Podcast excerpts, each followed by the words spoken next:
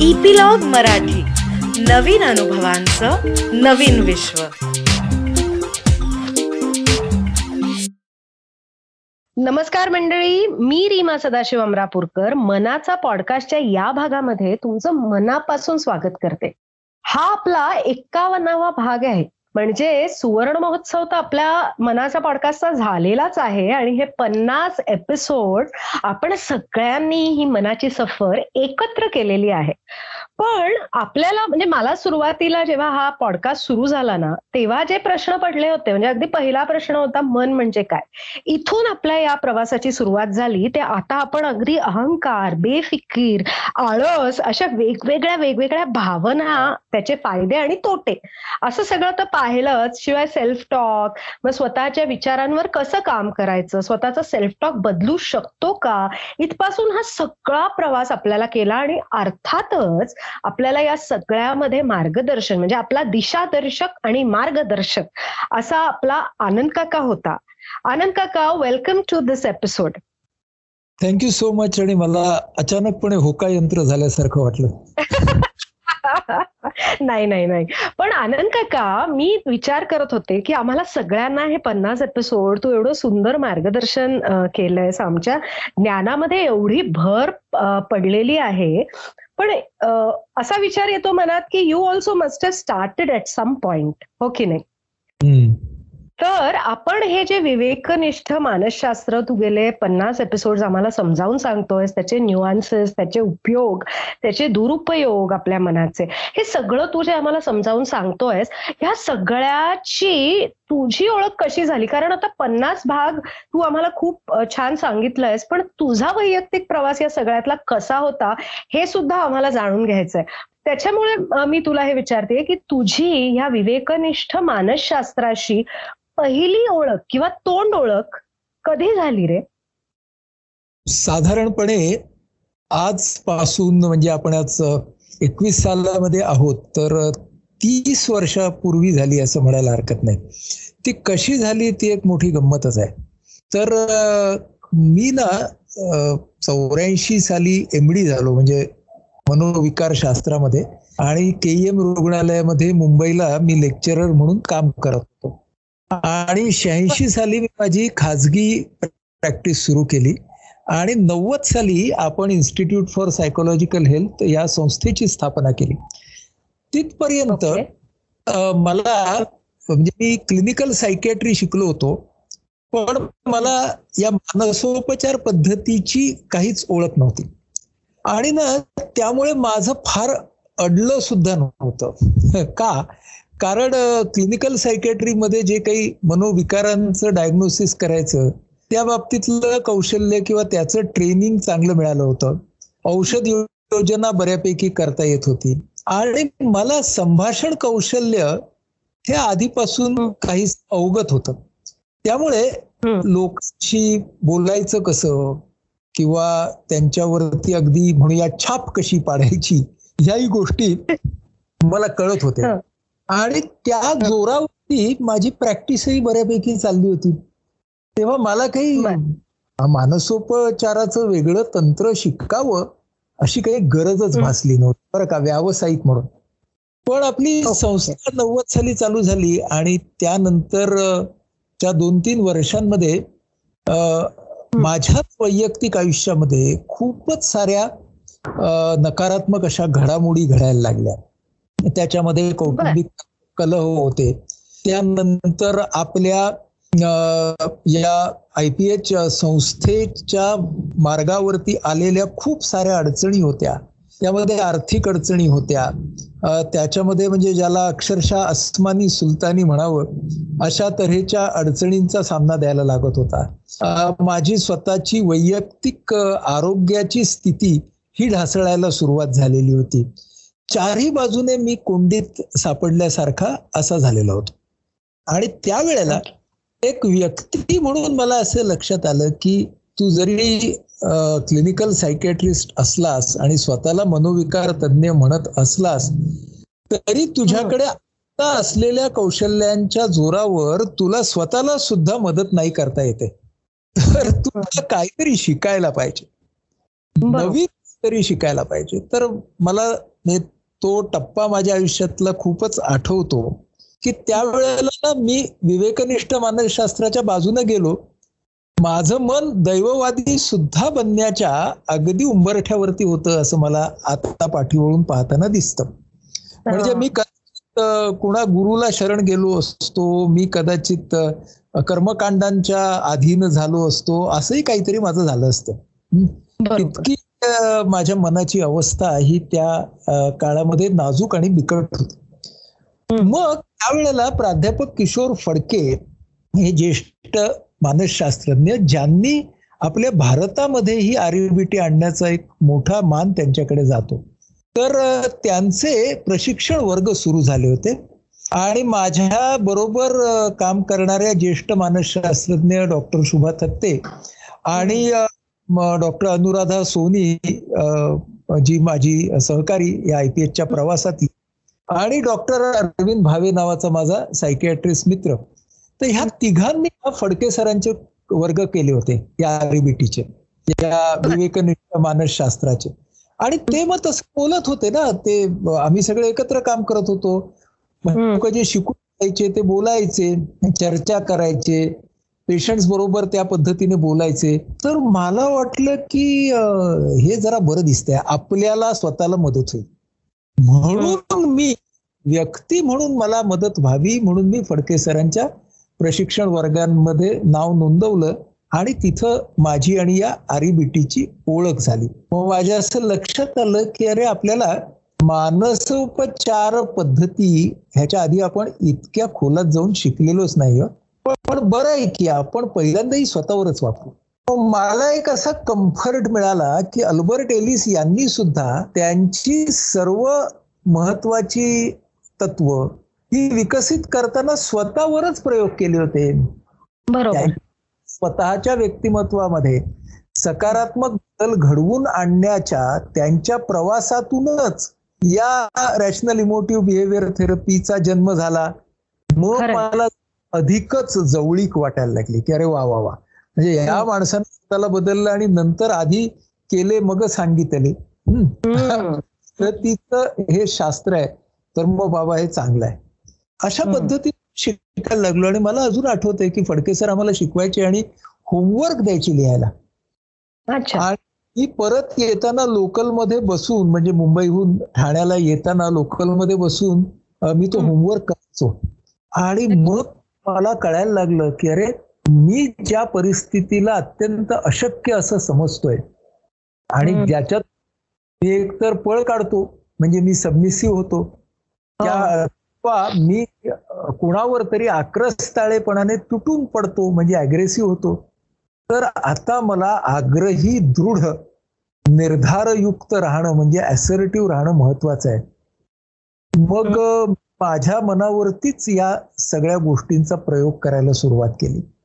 आणि मग व्यावसायिक अंग असेल कौटुंबिक अंग असेल माझ्या स्वतःचं आरोग्य असेल या सगळ्यामध्ये आपण ही जर तत्व लावत गेलो तर आपल्याला किती फायदा होतोय? तर माझा साधारणपणे हा त्र्याण्णव सालच्या जून महिन्यामध्ये प्रवास चालू झाला. म्हणजे स्वतःवरती हे सगळं करण्याचा आणि तो साधारणपणे त्याचा पहिला टप्पा हा अठ्ठ्याण्णव सालपर्यंत आहे. म्हणजे चौऱ्याण्णव साडेपाच वर्ष ही. माझ्यावरती काम प्रामुख्याने करण्यामध्ये गेली माझी. ती गेली नाही कारणी लागली असं म्हणेन मी. मला याच्यामध्ये हे विचारायचं आहे की मग तू तुझं सेल्फ इव्हॅल्युएशन पण करत होतास तर ते कसं कळायचं रे की आता आपण पहिल्या टप्प्याच्या जवळ आलोय किंवा हा काळाने मांडलेला टप्पा आहे. पण म्हणजे कसं मला कसं कळलं ते सांगतो.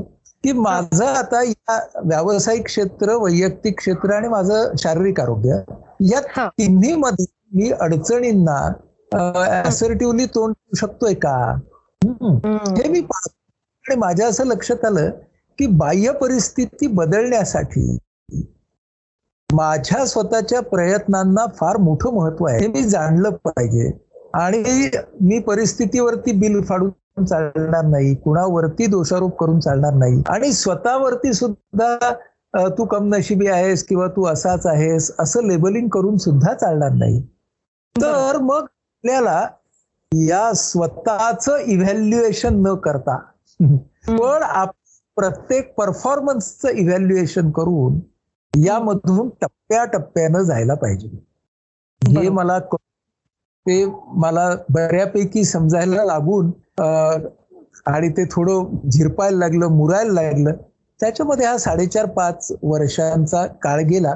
आणि मी हे अशासाठी सांगतोय की बऱ्याच वेळेला आपल्याला असं वाटतं की अरे आता मला छान वाटतंय. तर ना आता आपण हे सगळं पुन्हा अभ्यास कशाला चालू ठेवायचा? तर मला असं वाटतं की विवेकनिष्ठ मानु मानसोपचार पद्धती किंवा हे मानसशास्त्र हे सतत शिकलं तरच त्या सरावातून आपण ते आपल्या जगण्यामध्ये उतरवू शकतो. त्याला आपण जर एक टूल म्हणून वापरलं टूल म्हणजे साधन. तर मग उपयोग हा फारच मर्यादित राहतो. आणि एलिस यांनी सांगितल्याप्रमाणे की इट इज अ थेरपी म्हणजे ती एक उपचार पद्धती आहे. It is a it is a theory म्हणजे ती एक संकल्पना आहे एक रचना आहे. आणि इट इज अ फिलॉसॉफी म्हणजे आपल्या philosophy is way of life म्हणजे ती जीवन जगण्याची एक पद्धती आहे.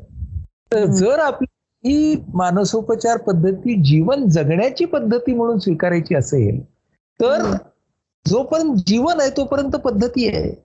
आणि तोपर्यंत त्याचा सराव करणं ही गोष्ट अतिशय आवश्यक आहे. हे मला या पहिल्या चार पाच वर्षांनी खूप समजावलं. ते मला सांगितलं. की अरे एखादा अगदी खूप कसलेला दर्दी असा कलाकार असतो एखादा गायक असतो पण तो रियाज सोडत नाही कधी. त्यामुळे रियाज सोडून चालणार नाही हे सत्य मला त्या पहिल्या काही वर्षांच्या मध्ये कळलं.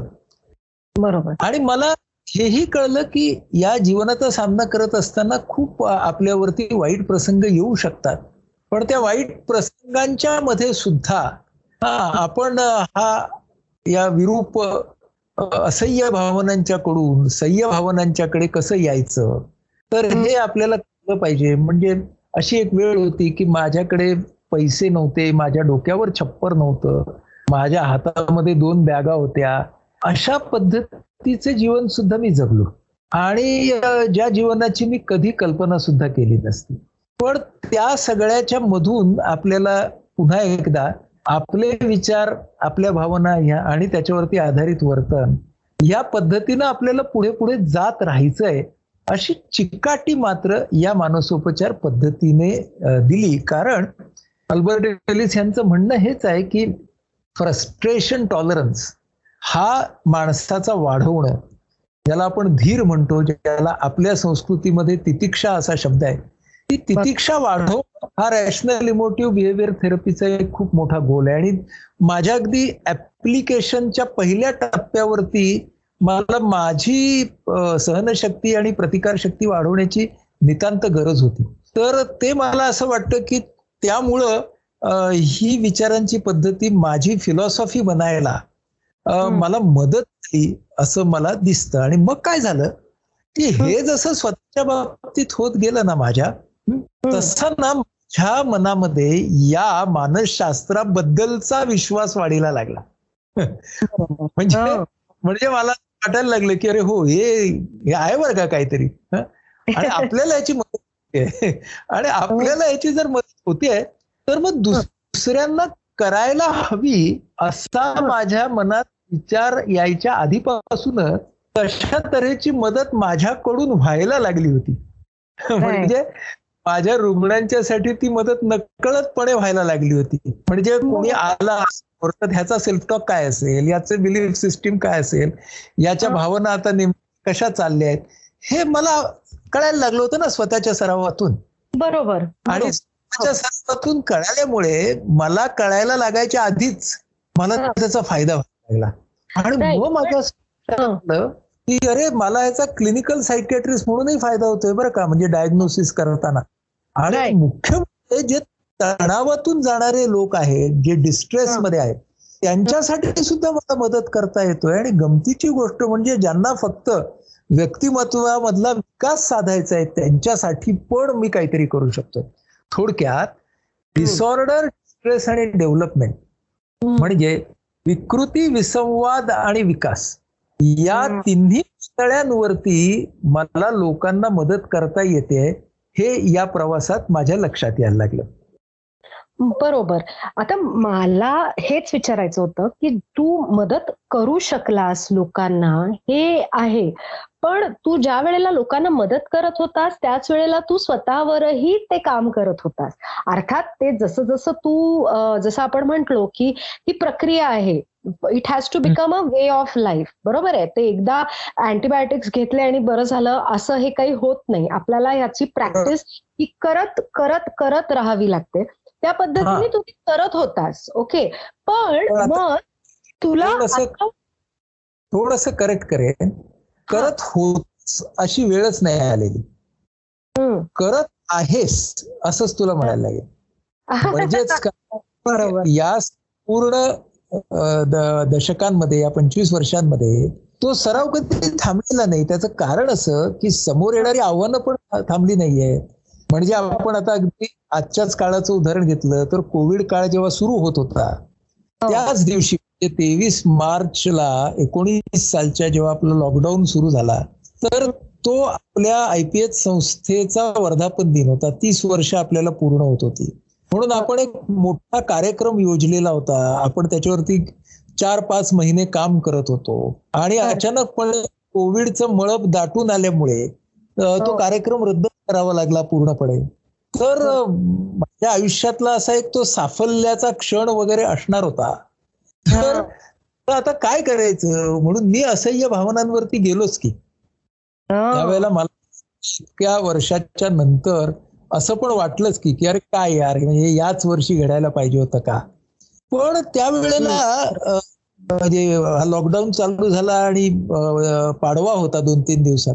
तर माझा मुलगा कबीर मला म्हणाला की अरे बाबा मी तुझी मुलाखत घेतो आणि आपण इंस्टाग्राम वरती लाईव्ह करू. हम्म. आणि आपण हा. का दिवस साजरा करू. तर.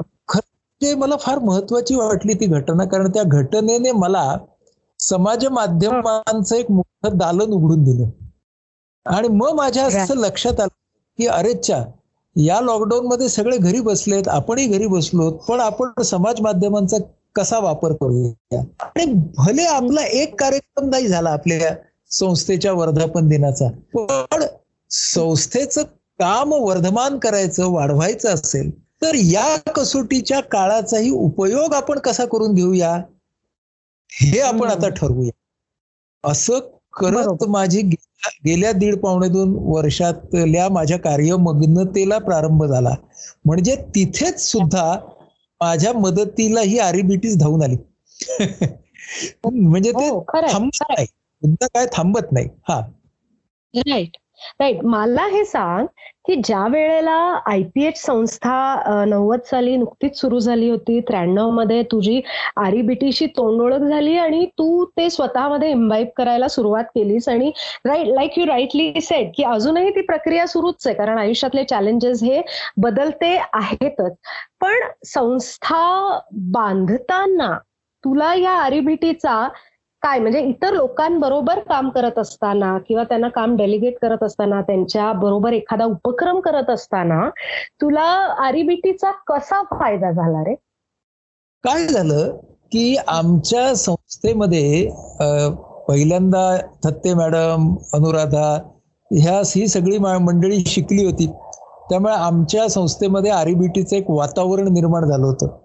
मग त्याच्यानंतर मी थत्ते मॅडम आम्ही सगळ्यांनी मिळून आमच्या सगळ्या टीमसाठी याचे वर्ग घ्यायला सुरुवात केली. मग आमच्या जेवढे जेवढे म्हणून कम्युनिटी प्रोग्राम्स होते ज्याच्यातून आपण व्हॉलेंटियर्स तयार केले मग जिज्ञासा नावाचा आपला ऍडोलिसंट चा कार्यक्रम असेल किंवा मैत्र नावाची आपली हेल्पलाईन असेल ह्याच्यातल्या सगळ्या स्वयंसेवकांना आम्ही याचं ट्रेनिंग द्यायला लागलो. होता होता काय झालं की आपल्या संस्थेमधल्या प्रत्येक सहकार्याला आरीबीटी नाद लागला.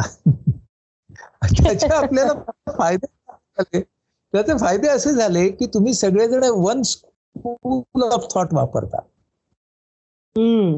आणि मग तो तुम्ही स्वतःच्या जीवनात ते वापरता आणि आणि आता जसं आपल्याकडे फक्त आपण जे व्यावसायिक म्हणू तर आपले दीडशे ते दोनशे स्वयंसेवक वेगवेगळ्या प्रकल्पांवर काम करणारे या सगळ्यांना आरिबिटीचं एक्सपोजर मिळाल्यामुळे काय झालं? की त्याचा संस्था बांधणीला खूप फायदा झाला ना. कारण तुम्ही एकाच विचाराने काम करता. त्यामुळे हा बांधणीच्या कामामध्ये आरिबिटीचा फार फायदा झालेला आता मला दिसतो. आणि मग काय होतं की आरिबिटी शिकलेलीच मंडळी माझे नवीन सहकारी होतात. बरोबर. ते बाळकडू घेऊन पुढे जातात. मग ते त्याच्यामधलं पुढचं शिक्षण घेतात. अशा प्रकारे काय होतं की एक संपूर्ण वातावरण तयार होतं. हा एक फायदा संस्थेला. दुसरा फायदा की या संस्थेच्या माध्यमातून आम्ही मानसिक आरोग्याच्या मगाशी म्हटलं त्या डिसऑर्डर डिस्ट्रेस आणि डेव्हलपमेंट या तिन्ही स्तरांवरती इतक्या गटांबरोबर काम करू शकलो की ज्याच्यामध्ये स्पोर्ट्स पर्सन्स असतील तिथपासून कमांडोज पर्यंत. आदिवासी असतील तिथपासून ते कॉर्पोरेट एक्झिक्युटिव्ह पर्यंत. त्यामुळं आपल्या सगळ्यांच्या सामूहिक समजेमध्ये सुद्धा आमच्या सगळ्यांच्या ही सातत्यानं भर पडली. की आपण शिक्षण क्षेत्रासाठी आरिबेटी कॉर्पोरेट क्षेत्रासाठी आरिबेटी हा सैन्य दलांसाठी आदिवासींसाठी विद्यार्थ्यांसाठी हा. आर्टिस्ट ऍथलीटसाठी तर. हे काही एक शोधणं असतं की नाही? त्याच्यातून तुम्ही हळूहळू समृद्ध होता. कारण तुम्हाला त्याचे ऍप्लिकेशन समजायला लागतात ना वेगवेगळे. आणि. हे ऍप्लिकेशन करणं का सोपं गेलं?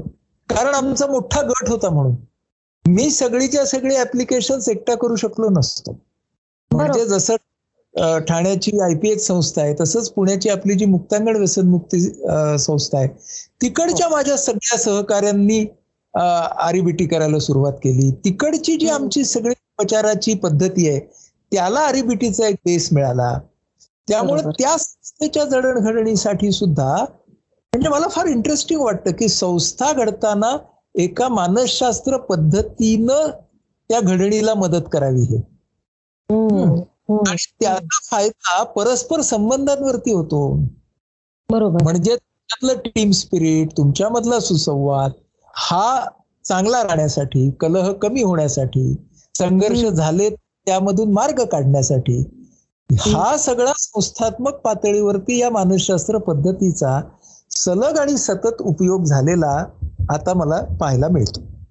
बरोबर बरोबर. आणि मला असं वाटतं बरं का आनंद काका की आता ही तू आता दोन संस्थांची नावं घेतलीस पण या संस्थांमधून हजारो आरिबिटी आरिबिटी आरिबिटाइज्ड असं मी म्हणेन आता. आरिबिटाइज्ड अशी माणसं तयार झालेली आहेत आणि ते मी स्वतः सुद्धा गेली अनेक वर्ष अनुभवते आहे. इनफॅक्ट हे जे एक वर्ष गेले आता पन्नास भाग हा एकावन्नावा आपला भाग आहे. याच्यामध्ये सुद्धा जे काही आपलं डिस्कशन होतं आणि हे होतं तर रोजच्या जगण्यामध्ये मला ह्याच्यातले इन्स्टन्सेस आठवतात. मला ह्याच्यातल्या तू दिलेल्या सुंदर सुंदर उपमा आठवतात आणि असं डोळ्यासमोर येतं की हा आता ही समोर महत्वाची व्यक्ती आहे ना ही चार नंबरवर गेलेली आहे. आपल्याला हिला तीन नंबरवर आणायची आहे. आणि मग मी आता कशा पद्धतीने या व्यक्तीशी बोलू? किंवा मी कशा पद्धतीने याला सामोरं जाऊ? ओके की I don't want to react I want to respond हे मी स्वतःला सांगू शकते. तेवढा अवेअरनेस माझ्यामध्ये आलेला आहे. तर तुला पण अशी उदाहरणं दिसली असतील ना रे की इंडिव्हिज्युअल लेवलवर तुला माणसांची प्रगती झालेली दिसलेली आहे. कारण मला असं दिसतंय की जर आपण हा प्रचार प्रसार खूप मोठ्या प्रमाणावर करू शकलो तर आपल्या पूर्ण समाज स्वास्थ्यावर याचा. डेफिनेटली डेफिनेटली खूप सुंदर आणि खूप चांगला परिणाम होऊ शकेल आणि समाजाच्या प्रगतीवर खूप चांगला ह्याचा सहभाग ह्याचा मिळू शकेल समाजाच्या प्रगतीमध्ये. तर असे काही इंडिव्हिज्युअल एक्झाम्पल्स तुझ्याकडे आहेत का? की कशा पद्धतीने एखाद्या व्यक्तीने स्वतःच्या पर्सनॅलिटी मधले काही इश्यूज असतील ते ओव्हरकम केले किंवा कशा पद्धतीने इम्प्रूव्ह केलं स्वतःला? चांगली अनेक उदाहरणं आहेत पण काही वैशिष्ट्यपूर्ण आहेत. म्हणजे मुक्तांगण व्यसनमुक्ती केंद्राच्या प्रवासामध्ये असं झालं की माझे काही रुग्ण मित्र जे स्वतः व्यसनाधीन होते ते हे मानसशास्त्र शिकले आणि त्याच्यातून आज ते उत्तम काउन्सिलर झाले आणि आज ते ही संस्था चालवताना माझे सहकारी झाले. हे एक उदाहरण आहे. माझ्याकडे पेशंट म्हणून आलेल्या काही व्यक्ती म्हणजे व्यसनाधीनतेमध्ये नाहीत पण त्यातल्या काही व्यक्ती सायकोलॉजिस्ट झाल्या आहेत. आणि त्या आज मानसिक आरोग्य क्षेत्रामध्ये काम करतायत. आणि अनेक अशी सामान्य माणसं मी बघतो रोजच बघतो की ज्यांनी स्वतःच्या जीवनामध्ये अगदी सातत्याने या आरबीटीचा वापर करून गुणात्मक क्वालिटेटिव्ह असा फरक घडवून आणलाय. त्यांनी आपल्या जीवनाचा दर्जा वाढवलाय. आणि ते अधिक चांगली माणसं झाली आहेत. म्हणजे अधिक उत्पादक आणि अधिक परिणामकारक. प्रोडक्टिव्ह आणि इफेक्टिव्ह तर झाली आहेतच. पण they have become better human beings अशी मला उदाहरणं खूप दिसतात. आणि त्यामुळं माझा माणसाच्या चांगुलपणावरचा विश्वास वाढतो. म्हणजे मला असं दिसतं की जर विवेकाचा वापर करायला आपल्याला लोकांना उद्युक्त करता आलं त्याच्यातल्या काही गोष्टी शिकवता आल्या आणि त्यांना सरावासाठी प्रेरणा देता आली तर माणस चांगल्यासाठी बदलू शकतात. स्वतःमध्ये विकासात्मक असा बदल घडवून आणू शकतात. हा विश्वास मला मिळाला आणि तो मला एक व्यावसायिक म्हणूनही मिळाला आणि एक माणूस म्हणूनही मिळाला. वा वा किती छान किती छान. पण म्हणजे आय थिंक आनंद काका आता आपल्या या एपिसोडची वेळ संपत आली आहे. म्हणून पण मला असं वाटतं की हा जो पूर्ण प्रवास आपण आता म्हणजे अजून पूर्ण नाही झालेला तो प्रवास पण आतापर्यंतचा जो टप्पा आनंद काकांनी आपल्याबरोबर शेअर केला आणि त्याला जी उदाहरणं दिसलेली आहेत आपल्या समाजामधली सामान्य माणसांमधली त्याच्यावरून आपल्याला तो हे सांगू पाहतोय की आपण प्रत्येक जण स्वतःवर काम करू शकतो स्वतःमध्ये विकासात्मक बदल करू शकतो. आणि आपल्या आतला जो चांगुलपणा आहे तो जिवंत ठेवू शकतो. फक्त जिवंत नाही तर तो आपण वाढवूही शकतो. आणि अशा दृष्टीने आपण समाजाला पुढे नेऊ शकतो. तर आनंद काका या भागात आपण तुझा हा वैयक्तिक प्रवास पाहिला पण पुढच्या भागामध्ये जेव्हा समाजावर समाजामध्ये या चांगुलपणाचा प्रसार आणि प्रचार करायचा होता तेव्हा तुला काय काय अनुभव आले? आणि त्या त्यांच्याशी दोन हात करताना तुला आरिबीटीचा कसा फायदा झाला? याच्याबद्दलही आपण बोलणार आहोत. तर जाता जाता काय सांगशील? जाता जाता मी जेव्हा फडके सरांच्याकडे शिकत होतो तेव्हा फडके सरांनी सांगितलेलं एक वाक्य मला सतत आठवतं. आणि ते वाक्य असं आहे की there is no gain without pain जर तुम्हाला काही फायदा व्हायचा असेल तर तुम्हाला वेदना कष्ट दुःख ह्या सगळ्याचा सामना करावाच लागतो. आणि त्यामुळं तुम्ही कष्ट दुःख वेदना या सगळ्यांच्याकडे कसं पाहणार? हा चॉईस तुमच्या आहे. आणि जर तुम्ही विवेकी नजरेतून या सगळ्याकडे पाहिलं आणि शिकलात तर finally you will definitely have a gain त्या सगळ्याच्या मधून विकासाचा एक नवा अर्थ तुम्हाला नक्की समजेल. येस डेफिनेटली डेफिनेटली नक्कीच. ऑन दिस नोट मी सगळ्यांना अलविदा म्हणते. Take care everyone keep smiling आणि हो स्वतःतला चांगुलपणा आपल्या सगळ्यांना जिवंत ठेवायचा आहे आणि वाढवायचा आहे परत भेटूयात पुढच्या एपिसोडमध्ये तोपर्यंत keep smiling and take care